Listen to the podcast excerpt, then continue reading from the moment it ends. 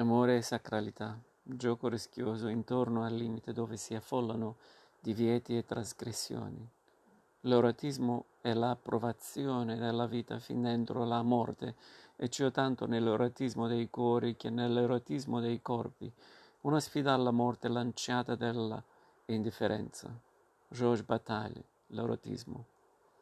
La maggior violenza, scrive Bataille, è per noi la morte che ci strappa dalla nostra ostinazione di veder durare quell'essere discontinuo che noi siamo.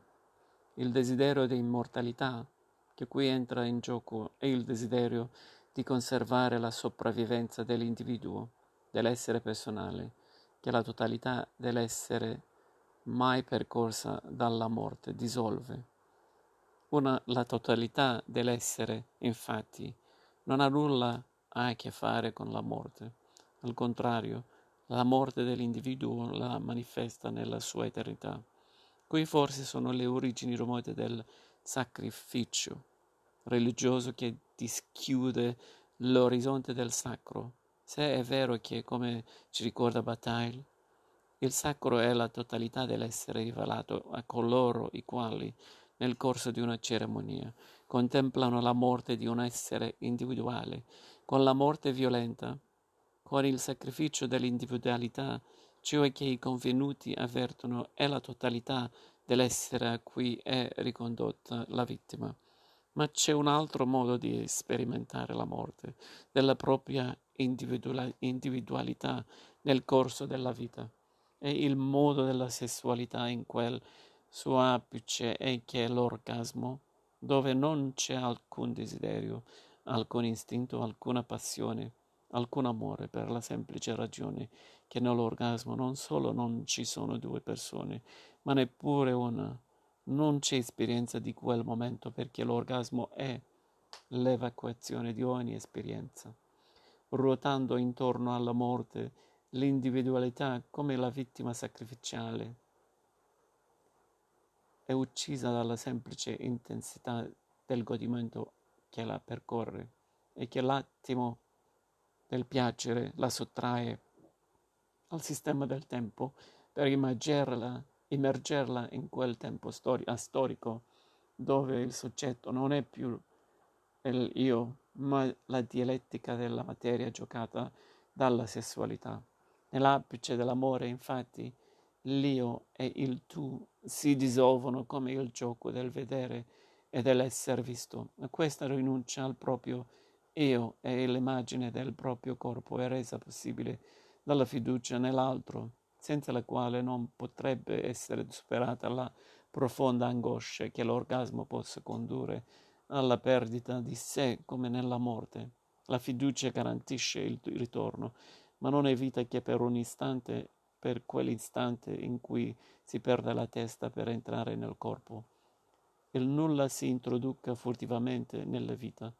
Se da un lato supportiamo e fatica la condizione che ci lega a un'individualità casuale e mortale, e nello stesso tempo abbiamo un desiderio di durare in questo corpo destinato a perire, dall'altro non siamo immuni dalla nostalgia della totalità originaria che, annullandoci, ci collega all'essere.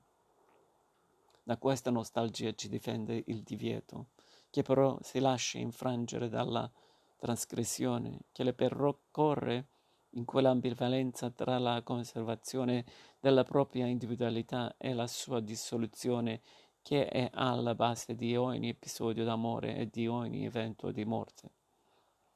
Se l'essere amato diventa per chi lo fa oggetto d'amore la trasparenza del mondo, se ciò che attraverso di lui appare è l'essere pieno, illimitato, che oltrepassa di gran lunga i limiti dell'individualità, è pur vero che tutto ciò è possibile solo nella violazione della sua e della nostra individualità.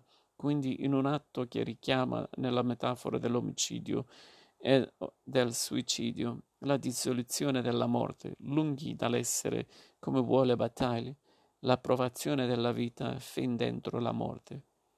L'amore è l'anticipazione della morte nel corso della vita, quel gioco rischioso intorno al limite dove si affollano divieti e trasgressioni, come la violenza omicida.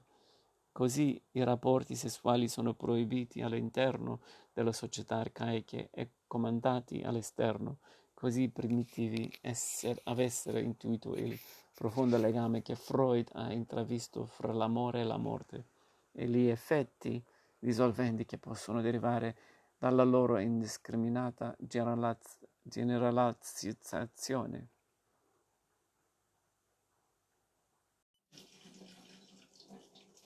Non solo la morte, infatti, è per il singolo individuo fuori misura, ma anche la nascita, che scaturisce dalla sensualità, porta con sé un senso di dismisura, nell'improvviso manifestarsi di qualcosa di nuovo che, per quanto previsto, scompone un ordine, il processo di produzione della vita, ossia la sessualità in senso lato, pesa sulla produzione della struttura sociale e perciò non può compiersi al di fuori del controllo della società che, con l'introduzione dei divieti, subordina i rapporti sessuali alla produzione degli altri rapporti sociali.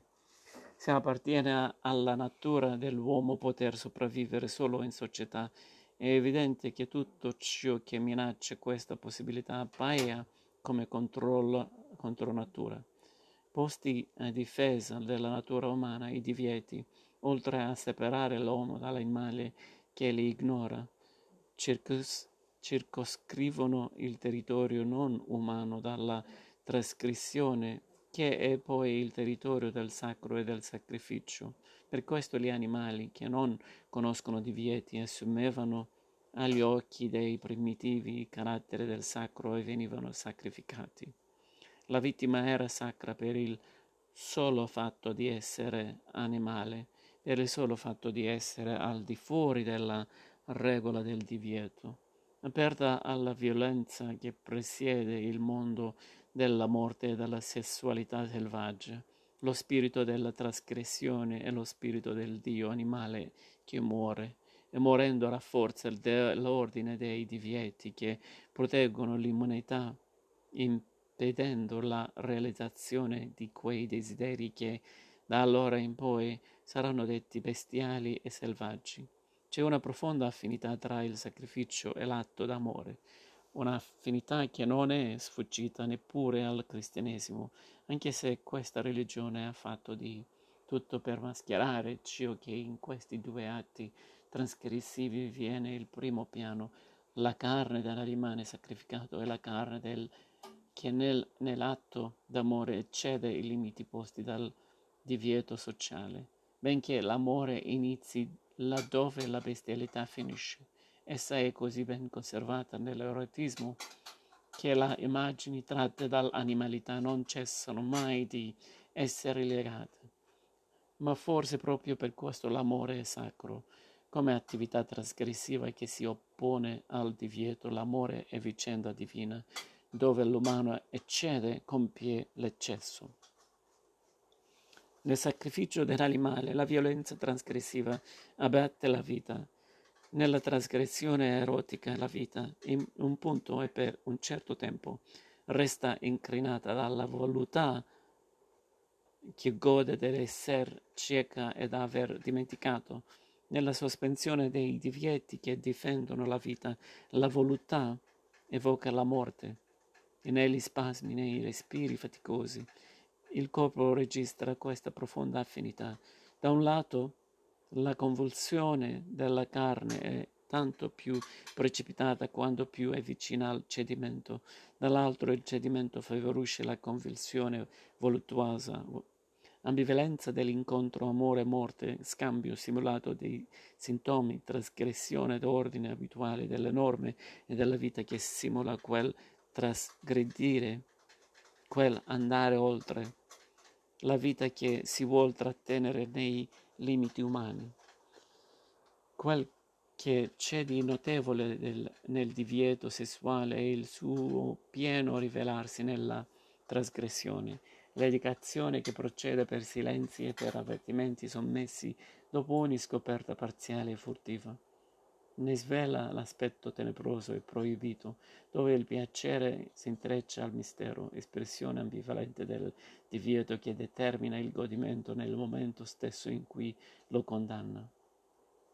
Questa rivelazione data nella trasgressione dice quanto la nostra attività sessuale sia costretta al segreto e appaia contraria alla dignità umana, che affermatasi discontinuamente discostandosi dalla semplicità animale, sembra non poter esprimere la carne, la carne se non nella trasgressione.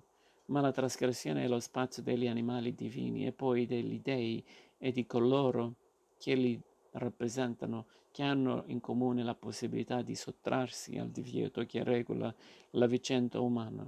Per questo prima i sacerdoti e poi i signori della terra dovevano possedere per la prima volta la donna che andava a nozze, segno che il primo contatto era violazione del comune divieto, dove solo sacerdoti e sovrani potevano intervenire senza troppo rischio per le cose sacre. Poi la ripetizione sessuale era affidata agli uomini sottoposti ai divieti, perché se l'abitudine da un lato ha il potere di approfondire ciò che l'impazienza ignora, dall'altro è immune al fascino dell'illecito che solo ha il potere di infondere all'amore ciò che esso ha di più forte da, dalla legge. Ma la società antica, a mano a mano che andava regolando l'amore nel matrimonio, parallelamente ritualizzava le trasgressioni nell'orgia.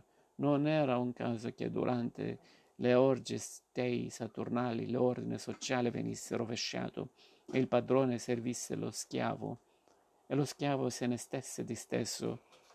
Sul letto del padrone voluttà sessuale o capovolgimento sociale andavano di pari passo, così a ribadire che per la difesa della società e del suo ordine erano nati i divieti e le proibizioni in quel tempo profano contrapposto a carattere sacro dell'orgia. Nell'orgia non si esprime il, fatto, il fasto della religione, quale non oggi. Noi oggi lo conosciamo nel carattere maestoso, calmo e solenne della religione cristiana che si è conciliata con l'ordine profano.